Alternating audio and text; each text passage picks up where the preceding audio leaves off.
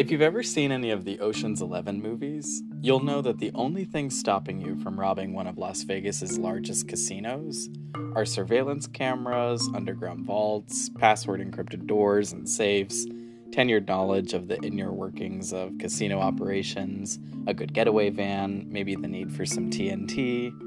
Okay, so it's a lot of things, but if you've got the right team of people, or if you know George Clooney, you yourself could easily rob a Las Vegas casino. In 2007, a former NFL athlete thought he could do just that. Well, sort of. He came to Las Vegas not trying to rob the casinos themselves, but to rob someone he knew would be staying at the hotel of the casino, who was a dealer of sports memorabilia that had his face on it. The former NFL athlete did not fear the law, for he had escaped it already when he was acquitted of a crime he had committed years ago. It was the crime of murder, and the athlete was O.J. Simpson. You are listening to Race and Tyler Talk Wikipedia, episode 72 Palace Station. This episode is part of a larger series in which we take a road trip up I 15.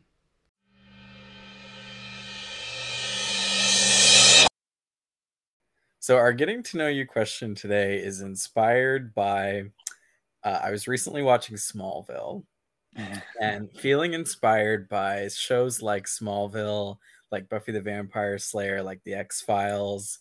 There's a monster of the week, and in one of the in one of the weeks, um, the hero shows up and he's been cloned, and there's a clone version of the hero, but the clone is evil. Yep. And you know, there's going to be a shootout at the end, and you're standing near a waterfall, and you have to decide which of the the clones to kill, but you can't kill the bad one. Mm. So my question for you is, Race, if you saw a clone of me and you had to shoot the other one in front of a waterfall, what's the question that you would ask me to know which one was the clone and which one was the real me? Well, first of all, I love everything about this question because um, my wife and I. Did you like the waterfall? I did. My my wife and I in the last month or year or so have watched as uh, we sat down and watched Alias. Oh, I just started watching that. Oh, Alias, especially those first few seasons. Somebody, um, it's J.J. Abrams. So um, same with Lost and few, many many other now much more famous projects. People, I read an article somewhere that said J.J. Abrams really knows how to do a first season which I yeah. thought was a very smart take and is very true. The first season of Lost and the first season of Alias are both excellent. Yes. Um, and this this is totally a plot point like throughout alias where there's like cloning and you know lookalikes and um i've also thought about this on this on the level of like if you know if tyler goes missing and i'm in charge of tracking him down or like he's being held captive and i have talked to him on the phone um how can i oh yeah you know the sort of the same thing like am i really talking to tyler and or how can I tell if everything's okay? If Tyler's like, oh yeah, everything's fine, they're treating me really nice, could I like, you know, could, could you how, it out? Exactly. Yeah. Or like on the other end, if I were being held captive, how would I communicate to my family? Like, I don't, I don't. Yeah. Anyways, I think about this stuff because I'm a weirdo. Oh, but oh, that's a good one. I feel like I would, I would drop some kind of hint like, oh yeah, it's been great. Just been reading my favorite Thomas Pynchon novel exactly. over and over again yeah, everything's good. yep. I, I thought of the. I and you would be like, hold on. What? Thomas Pynchon. Um, yeah, I've thought of that exact same thing. There's actually kind of a history of this with POWs. So, like, especially during World War II and Vietnam, when um, recording technology was available. So somebody's taken prisoner, and then the the whoever's holding them is like, "We're going to send a video to your government, and we're you are now going to tell them that you're being treated just fine and everything's great. And as a matter of fact you actually think that maybe the japanese are onto something or maybe the you know the germans are yeah. onto something or the vietnamese or the saudis or whoever. And so there's kind of a history of that and people got clever to communicate. There's one famous story of a man blinking his eyes in morse code. Whoa. Um, and he spelled torture with his eyes and Oh um, so so I, I i like this question because of that and it's both alias and like if i were taken hostage and i was thinking the same thing. I'd probably say like "Oh, i just love it. They're feeding me so many tomatoes which everybody knows everybody anyone who knows race knows that he just can't get enough tomatoes um but to answer your question the question i have several questions i could ask you. I think we could play the fill in the blank. So i could just oh yeah. I could look both of you in all four eyes and say, for instance, Boca del Monte. Monte, of course. And if, if whoever hesitated longest is getting shot off the waterfall.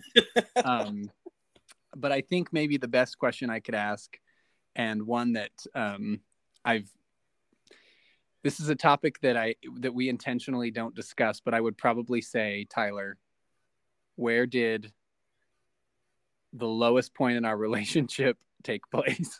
I remember. I was Yeah. going to ask you the same thing. Are you serious? Are we both thinking about the parking garage? Oh, that parking garage. I think of it all the time. I really thought about the parking garage too. Oh, I'm I'm glad you brought that one up. oh, I I love this is the first time I think either of us have acknowledged that that happened in 12 years. And You're I'm right. And that. I I know that I have looked before. I've like talked to you before and have said like, you know, the parking garage and we just kind of look to the floor like, oh, yeah. We're not That's enough detail there. It's like yeah, it's like in a in a um, you know, like a a pretentious drama where somebody looks out the window and is like because of all the uh unpleasantness or like Yeah.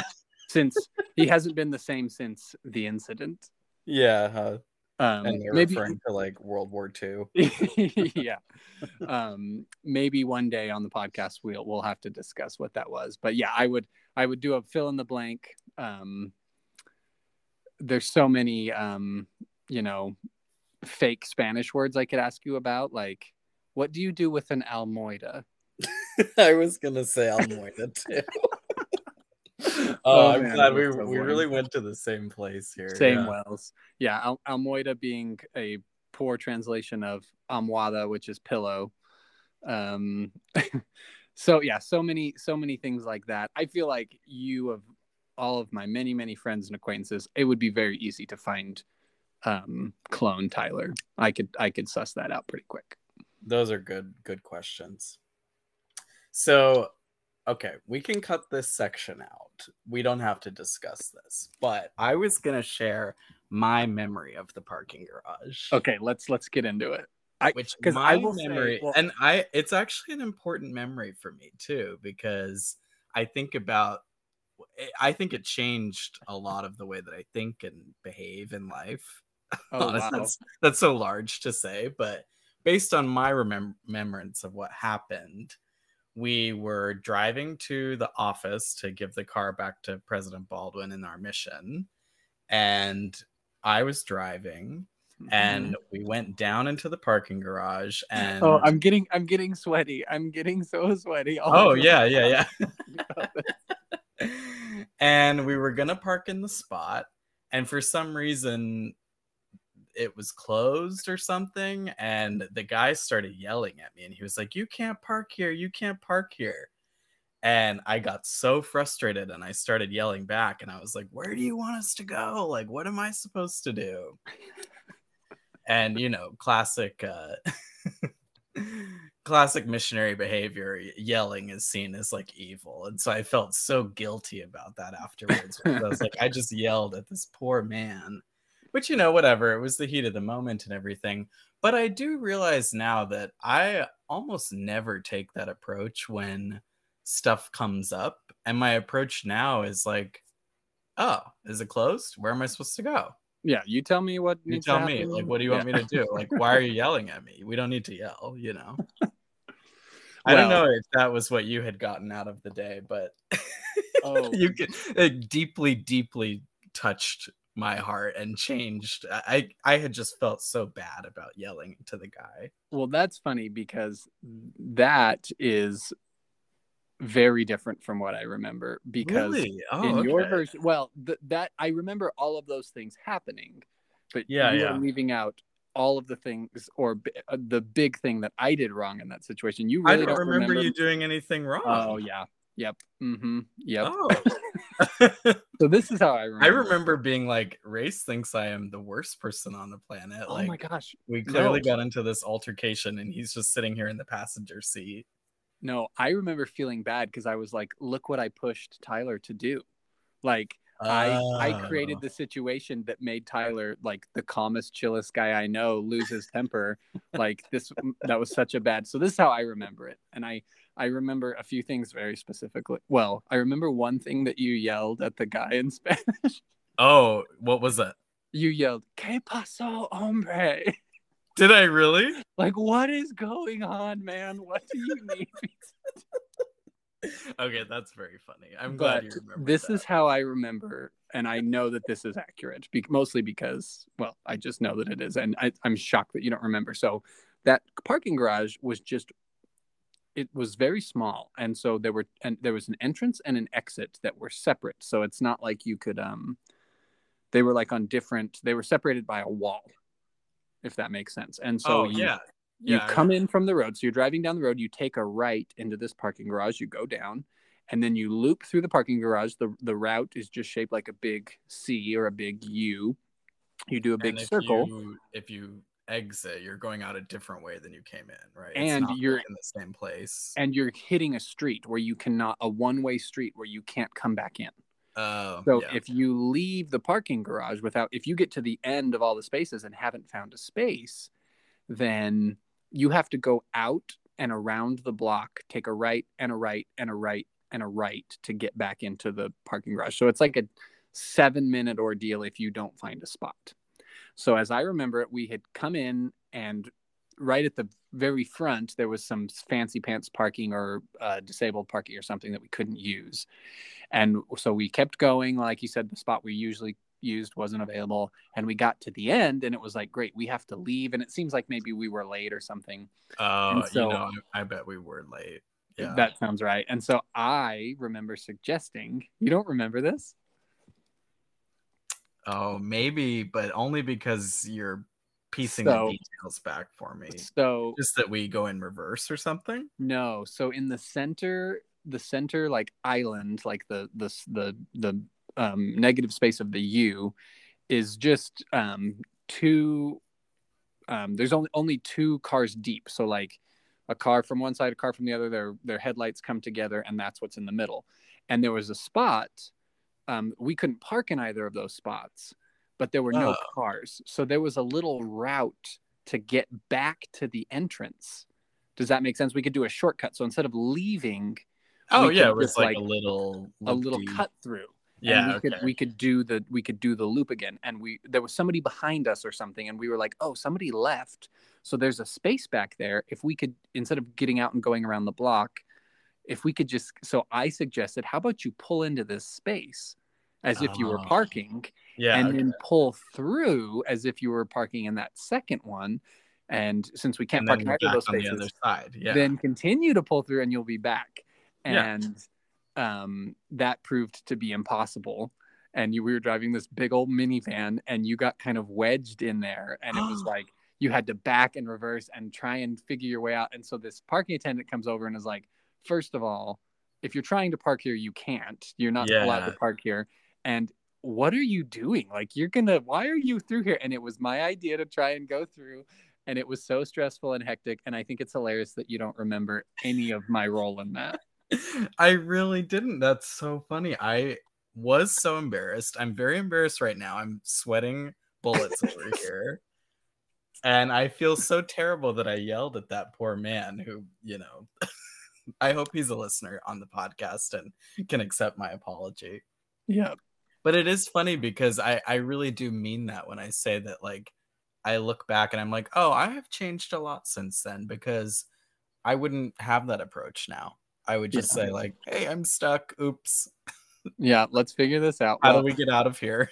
well i think it's funny that we both have been like i was that was clearly my low moment um and now what? 12 years later, it's all it's all cleared up. the air has been cleared that's so funny yeah i think about that all the time and just like i made this bonehead suggestion and then like everything goes wrong and oh but do you know what it just goes to show you the things that feel like the end of the world usually are not They really are not. oh, Oh, that's a really really good story. okay, I'm I'm gonna give you my answer, which you're gonna laugh. Everyone who's listening is gonna laugh, but I actually think this is a little bit lighter of a story. But my my question for Clone Race is, where were you when you found out that Osama bin Laden had been killed? oh i know i know the seat i was sitting in and i know the tone of voice the message was delivered to us in and the met the tone of voice it was delivered to us in was um, can only be described as the mission accomplished timber of voice. We got him baby. We got a very enthusiastic phone call uh, this would have been 2010 and it was like you'll never guess what happened. We got osama bin laden. So i do oh i remember that. We were in boca del monte in those little apartments and uh Mhm. and i mean admittedly good good day sure yeah great day. Yeah. um but yeah that announcement that's another one of those things that i'll always always remember. That was yeah that was 12 years ago now. That's crazy. That is pretty wild. Uh, that for anyone who's listening and doesn't understand why it's funny, the the funny thing about it, at least for me, was her tone of voice if, in delivering the message. The fact that she needed to call us at all to give us the news, I thought was funny because you know, as a missionary, you don't really talk about the news or politics or anything. And then on top of that, she then tasked us with conveying the message tell everyone to everybody else. like, call every American in the mission field and tell them what we did to Osama bin Laden. oh man um yeah that, that was our mission president's wife and she was like i said good day so great but she Good day. was she was very very excited for us to to spread the word that day oh man so fun She, uh, I hope that anyone listening to this gets a chance to meet her someday because she is also the person who invented the word Almoida. Almoida, mhm. pillows. yeah Wonderful, wonderful person. yeah to be sure um i mean the fact that she's bo- in both of our answers Mm-hmm. just goes to show Yep. oh man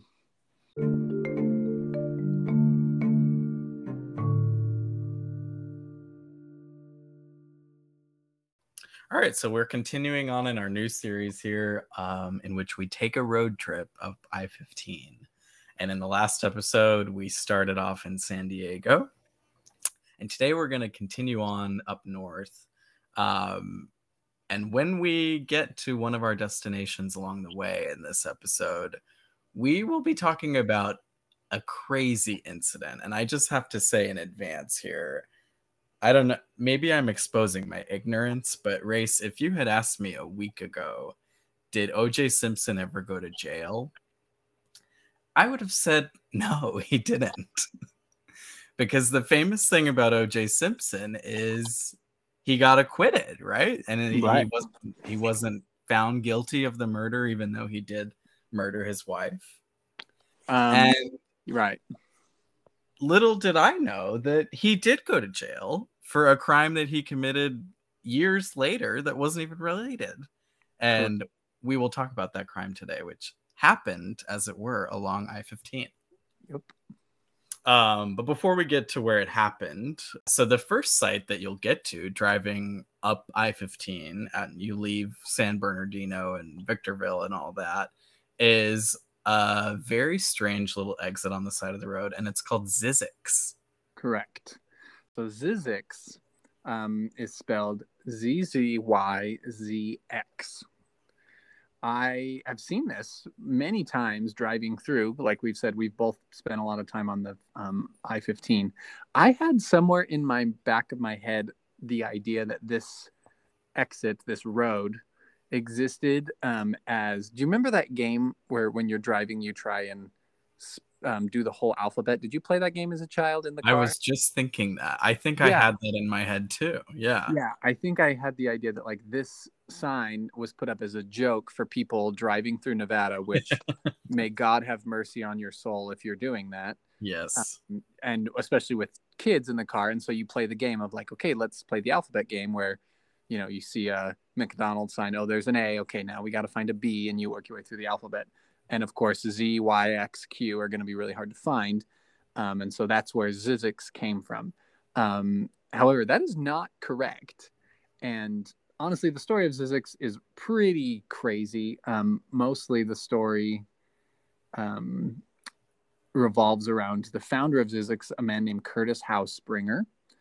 But the long and short of it is this could be a whole episode on its own, but um, Zzyzx was the name of a little resort community founded by this man, Curtis Howe Springer.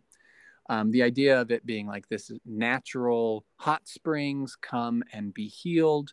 We're talking in the, um, you know, kind of mid century where that sort of stuff is on the rise. Um, you know, mysticism and astrology and stuff is starting to take hold in the United States and um, that along with kind of the rise of like quack medicine. So, um, you know, you, you can think of the early days of quack medicine as like some guy in a wagon selling his little, you know, unguents and unctions and you know, liniments out of bottles that were really like mostly, you know, heroin or whatever those crazy things were that you read about. Um, and he was kind of the tail end of that. This man, he was born in 1896. He didn't die until the 80s, and so um, anyway, he he wanted to set up this um, this healing spa at the site of these natural and super, uh, you know, powerful mystical hot springs that have a certain energy from the earth. Um, there were no hot springs there. He created fake hot springs using hot water heaters and pumps. and he named the town the health spas at Zzyzx he named it ZZYZX Zyzzyx because it would be, quote, the last word in health, which is very corny um, and really dumb. And um, he was called the King of Quacks. The American Medical Association actually like took him on because he was he had a radio show and he would like vocal vocally and actively sell things that were like you know, basically just water with like rosemary infused in it, you know, just oh, like huh. herbs, and was like, oh, this will cure polio. This will cure anything that ails you. And so he was actually kind of taken on by the system. But this old crazy guy started a place called Zzyzx. Now there's nothing really at the end. It's um, was taken back by the government because he was like squatting on the land. Crazy, oh, crazy story. But the road there still exists. It's still called Zzyzx Road and if you're playing the alphabet game and you need three Z's for some reason, then that's exactly um, it's a it's a godsend for anybody playing the alphabet game. So if you continue on past Zzyzx, you'll eventually also reach the town of Barstow. And Barstow is unique in that it is the intersection of I-15 and I-40, which I-40 will take you all the way to the East Coast. And there's a cool little sign actually that you pass that says like North Carolina, three thousand miles away or something. Oh, it's wow. kind of like tongue in cheek. Um, and then after that, you drive through the Mojave Desert, and God bless anybody who lives in this part of the country because I really do think this is a godforsaken land. Yep. it is a tough, tough place to go through. Um, but the Mojave Desert is, you know, one of our hottest places in the continent. You continue driving on through the Mojave Desert and you'll eventually get to Las Vegas. So I can give you a quick history of Las Vegas, um, both as a, a place and kind of as an idea. Um, so if we want to start anciently, prehistory times, um, you know, Vegas is what it is. It's a big, flat kind of desert plain. Um, prehistor- uh, in prehistory times, it there was water, so it was a big marshland actually and it was inhabited by our friend the Camelops, which we've discussed now in multiple episodes. um, also, as a side note, every time I um, um, come across Camelops, have you seen the old um, Lerner and Loewe musical Camelot from the 70s? I have, and I'm imagining you singing the song. Yeah. with Camelops. Camelops. Camelops. Oh man. Anyway, it was inhabited by a lot of ancient animals. It wouldn't look anything like because it would have been marshy and swampy. There were plants, a lot of water. Oh, interesting. Um, yeah, this was you know thousands and thousands of years ago. Um, but into more slightly more modern times, um, it has been inhabited by human beings for thousands of years, And contrary to my assertion and Tyler's assertion he just made, and the one that I am constantly making, that Nevada, like central Arizona, where I live now, is uninhabitable unless you have AC. Like nobody lived here until you know the 1930s when we kind of were able to have some um, amenities to cool us down. Uh, but that's not true. The Paiute people, Native American people, have been there living in that valley for at least 10,000 years. And part of the way you can understand that, and also how like the Pima and you know the other native peoples who are living in you know what is now Phoenix um, and Tucson and stuff, where it's just so stupid hot. Um, the way the one way we need to understand that is like things have changed a lot definitely in 10,000 years but even in mm-hmm. 200 years um, so for instance both central arizona and this um, the las vegas you know valley region both of them used to have major rivers that flowed through and so while it was just as hot and just as you know basically barren um, you know in 1700 in las vegas as it is now there was a major river going through in a way that there isn't now. Um, same with kind of central Arizona, the um, the major rivers, like the one that used to flow right through the heart of Phoenix, um, is now basically not there because it's been dammed up um, in the lakes above um, above Phoenix, Saguaro Lake, and all of that. And um, so mm-hmm. we've dammed a lot of rivers that have given us the ability to move the water other places and produce electricity but you know vegas had a major river flowing through its heart that is now lake mead um, because it was dammed by the hoover dam which we'll get to in a minute. But um, so that would make life a little bit easier but it is still um, and las vegas in particular what my mother affectionately calls the rock pile. And that really is all it is. It's just the rock pile. Um, i had two sisters that have lived there at different times and that's what my mom would always say we're going up to the rock pile. Um, but if we fast forward to more modern times, that might be a little easier to um, to imagine. So, um, and we'll, we'll, kind of fast forward to the mission era of Catholicism and um, colonialism in the western part of the United States, which Tyler touched on last episode, where very early on in the early 1700s we have um, Catholic missions um, being made in throughout the western United States, um, and particularly two of the biggest places um, to the biggest kind of Catholic settlements were Santa Fe and then the Southern California, Los Angeles, uh, San Diego region, like we heard last time. So the route between um, Santa Fe, northern New Mexico, and Southern California was very important and was um, well used by, um, you know, colonists, uh, colonialists, those people who were there at the time.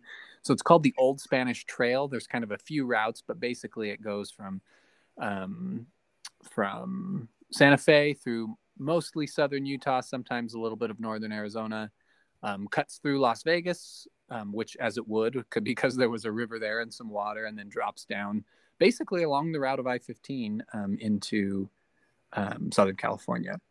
And so that was um, Santa Fe became a settlement there. There was, you know, there was water, and so people were passing through, and it got its name by um, at least its Spanish name, um, by some Spanish priests that were passing through, and it was called Las Vegas. And a vega in um, Spanish that means meadow. And so, you know, at the time they passed through and said, "Oh, this is a place of this is a, a kind of a meadow river bottom place, which is not what we probably picture now, um, but that's where its its name comes from." Um, a little bit more modern times now, fast forwarding another couple hundred years. Um, into kind of the old west era, if you like. Um, we get into mining. Tyler, do you know Nevada's state nickname? Hmm. No. One of them, it has multiple, but the its most famous one I would say is the Silver State. Oh, okay. And um, lots of silver mining. There was some really big lodes, um, silver and major mining going on there. Um, that brought people through there was major settlements early on, a lot earlier than a lot of other um, European settlers um, of Mormons in Salt Lake, and they were expanding outward and finding other places to live. And so you got some of those people coming through um, and settling in Las Vegas as well. And so um, we start to get kind of a, it, it, becomes a place. There were stagecoach stops and whatnot. Um, and the mining, of course, brought in a lot of people, and so Las Vegas begins to become a city with you know where you could go and buy your supplies, and um, especially if you're on your way to um, Southern California for the gold rush or whatever. Um, fast forwarding a little bit more to 1910, this is a significant year for the Western United States. This is when several major railroads were connected, and so their lines, um, you know, all of a sudden became mutually serving and the ability to travel through western united states by um, by railroad really exploded because these lines all now were connected. It's like that moment in the board game ticket to ride when you finally place that piece and you're like mm, there we go denver to sault ste. Marie or whatever. Um, speaking of board games from our last one of our previous episodes um, so that happened in 1910. The Salt Lake Railroad, the San Pedro Railroad, and the Los Angeles Railroad were connected in 1910. And so that makes the whole West zoomable. You can zoom wherever you need to, and Las Vegas in particular is all along that route really bolstered um, the growth of Las Las Vegas. Um, shortly after the city's incorporation, which would have been around this time, um, the state of Nevada reluctantly became the last Western state to outlaw gambling. Hmm. Let that sink in for a minute. 1910 it is illegal to gamble in Las, Las Vegas. Um, it occurred at midnight on October 1st, 1910, when a strict anti gambling law became the law of the land. It even forbade the Western custom of flipping a coin for the price of a drink. Um, I don't quite know what that is. I guess it's just sort of like a way to pass the time. Hey, heads, I win. Um, heads, you know, I win and I buy you buy me a drink. Tails, you win and I buy you a drink, kind of a thing. Yeah. And even that sort of simple wager um, was would have been illegal in Las Vegas in the second or the late part of 1910 and moving onward. Um, but when does the gambling come back? You ask me. Well, in 1931, um, so another 20 years forward, as part of an effort to curb the Great Depression and all of the infrastructure that went on there, um, Hoover Dam was um, construction began on Hoover Dam in 1931. That influx of workers was huge. Las Vegas went from a town, a city of about 5,000 people. So that's about the size of Eagar, Tyler, that you visited, mm. um, that can barely support two small grocery stores, you know, not a big place.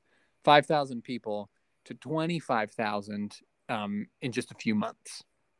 So a really kind of un, unfathomable boom. Unless you've lived through something like that, it'd be pretty hard to, to wrap your mind around that.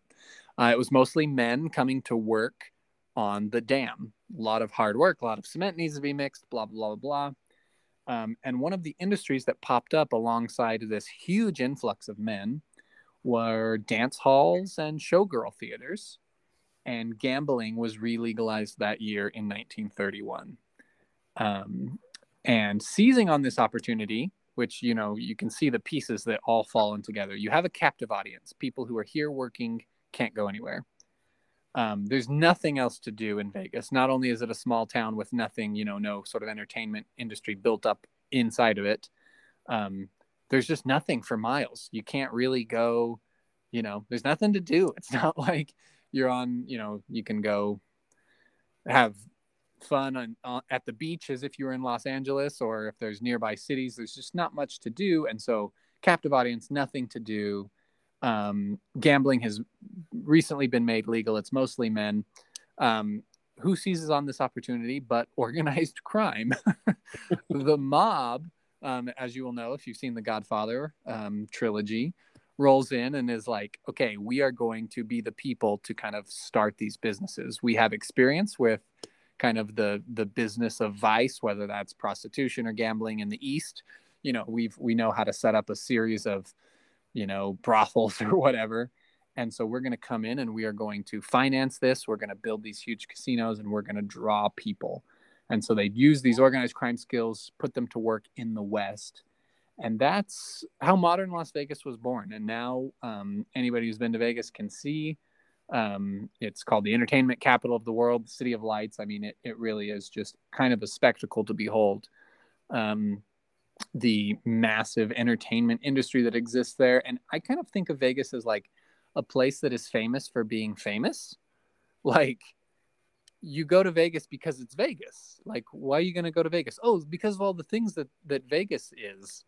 There's not like any other reason to go other than like, well, somebody built a butt ton of casinos and there's a bunch of stuff to do. But like that's the I don't know. It's kind of um, you know self fulfilling in that sense that um, you don't go for a reason and then stay because of the casinos or the the nightlife. It's like no, they just built a city that's a place to go to.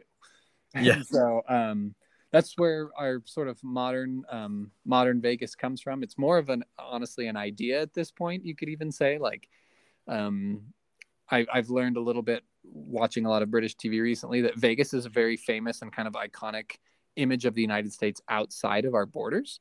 Oh, when people think of the United States, they're like, "Oh yeah, Las Vegas," because it's desert, which Yeah, is you know something you're not going to see a lot of other places, particularly in um, you know Europe. And um, it's just unlike anything else in the world, and it is a fun place to go if you want to go, you know, party and gamble and drink, and there's just a lot of fun things to do there naturally. Um, and so it's kind of a, it's interestingly a symbol of the United States in a way that I wasn't expecting, and I think maybe we'd be surprised to hear the way people talk about it. But um, you know, that's Vegas, baby, from Camelops to uh, you know modern casinos with millions and millions and millions of dollars coming in, you know, on a nightly basis, and um, you know, just streets full of these massive casinos.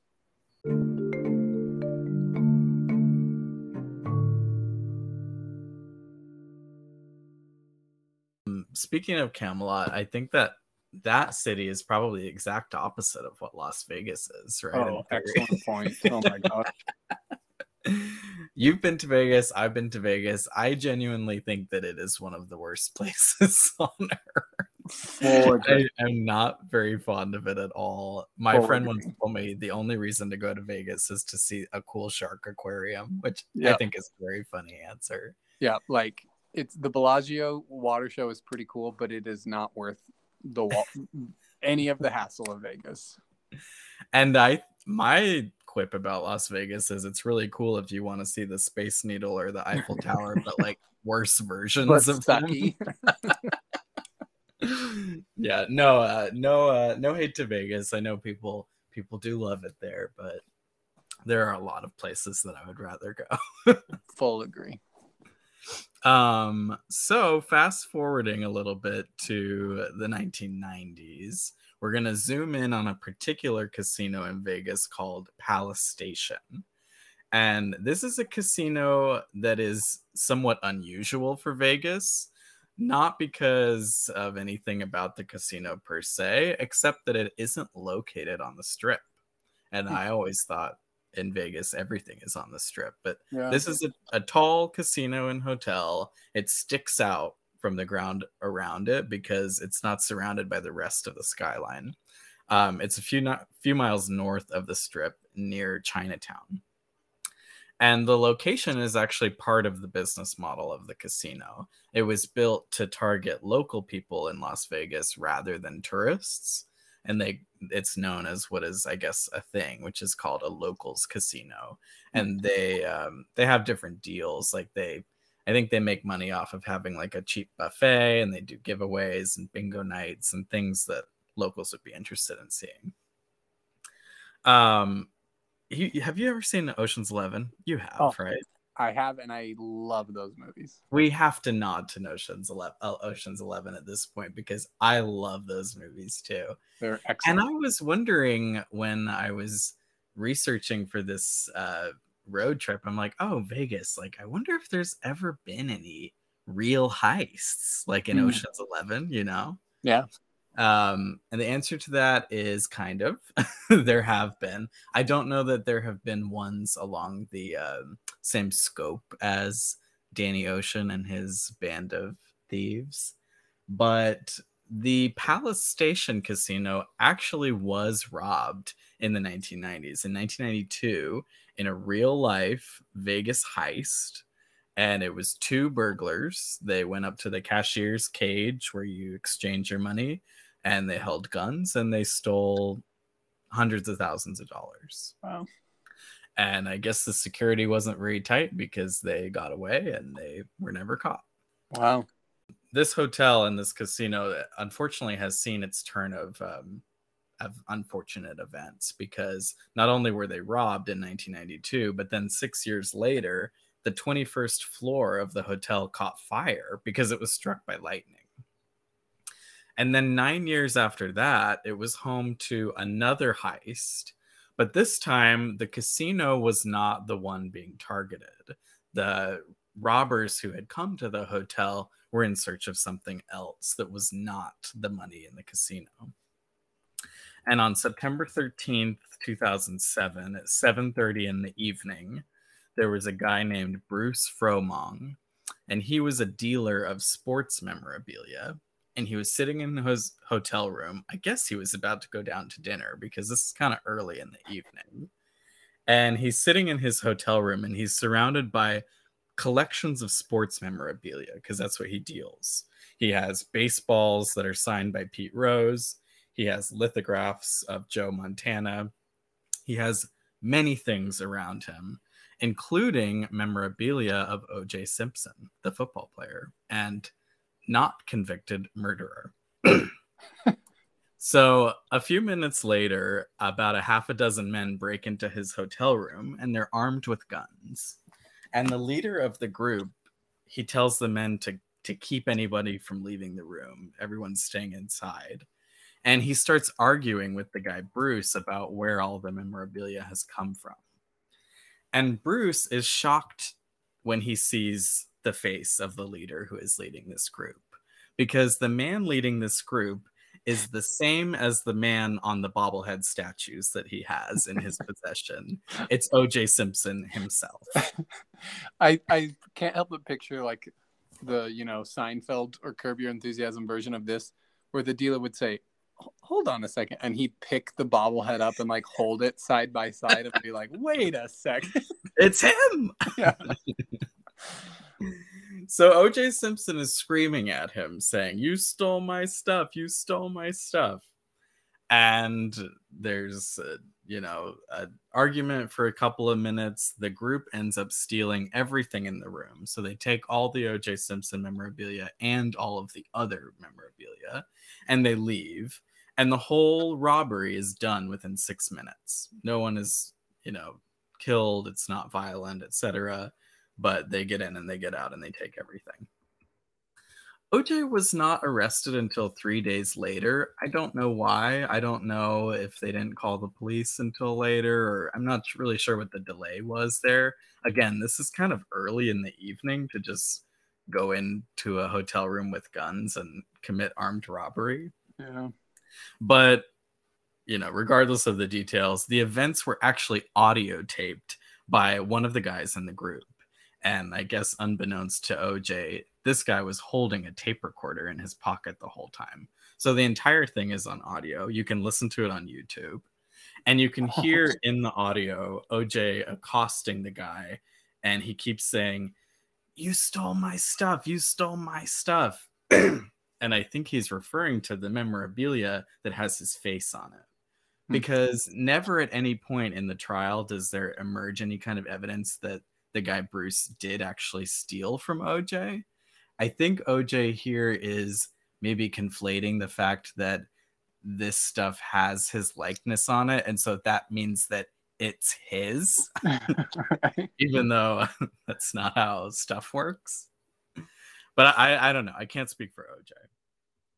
He was charged with 12 counts, um, all kinds of stuff conspiracy to commit a crime, to commit a kidnapping, conspiracy to commit robbery, burglary and possession of a deadly weapon. The list goes on and on and on and on. And he was found guilty of every single account. And he was sentenced to a maximum of 33 years in prison, starting in 2008.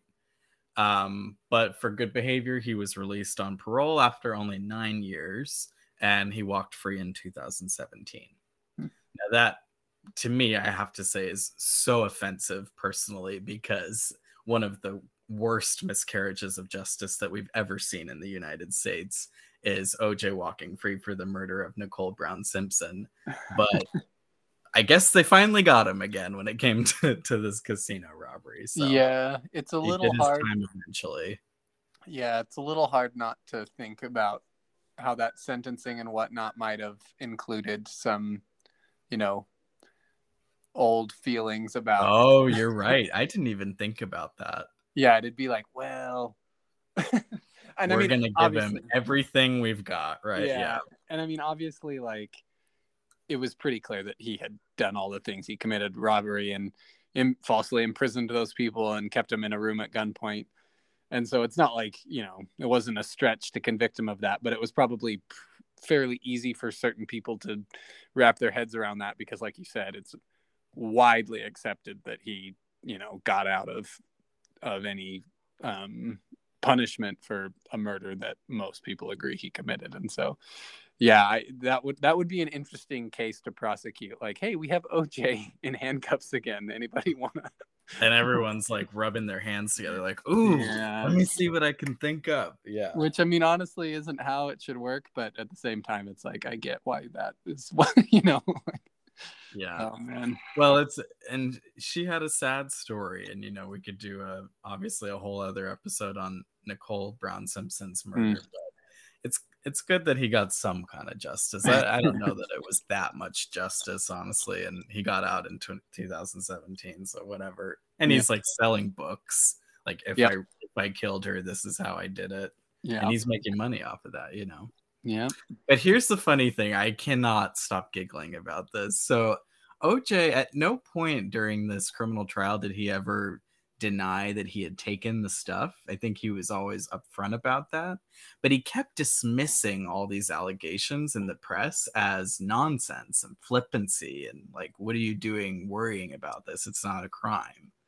So he said, let me get this quote right. this is so good.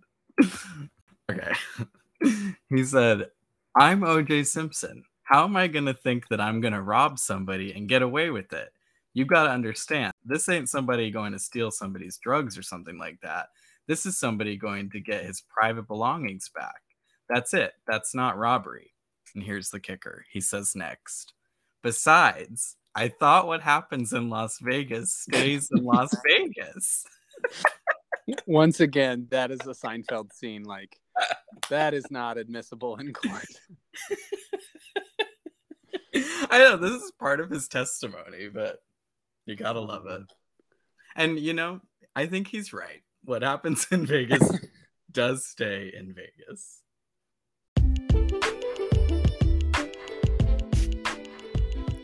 Thanks for listening. Join us next time when we continue on up I 15, stopping to take a visit to Zion National Park. We'll see you then.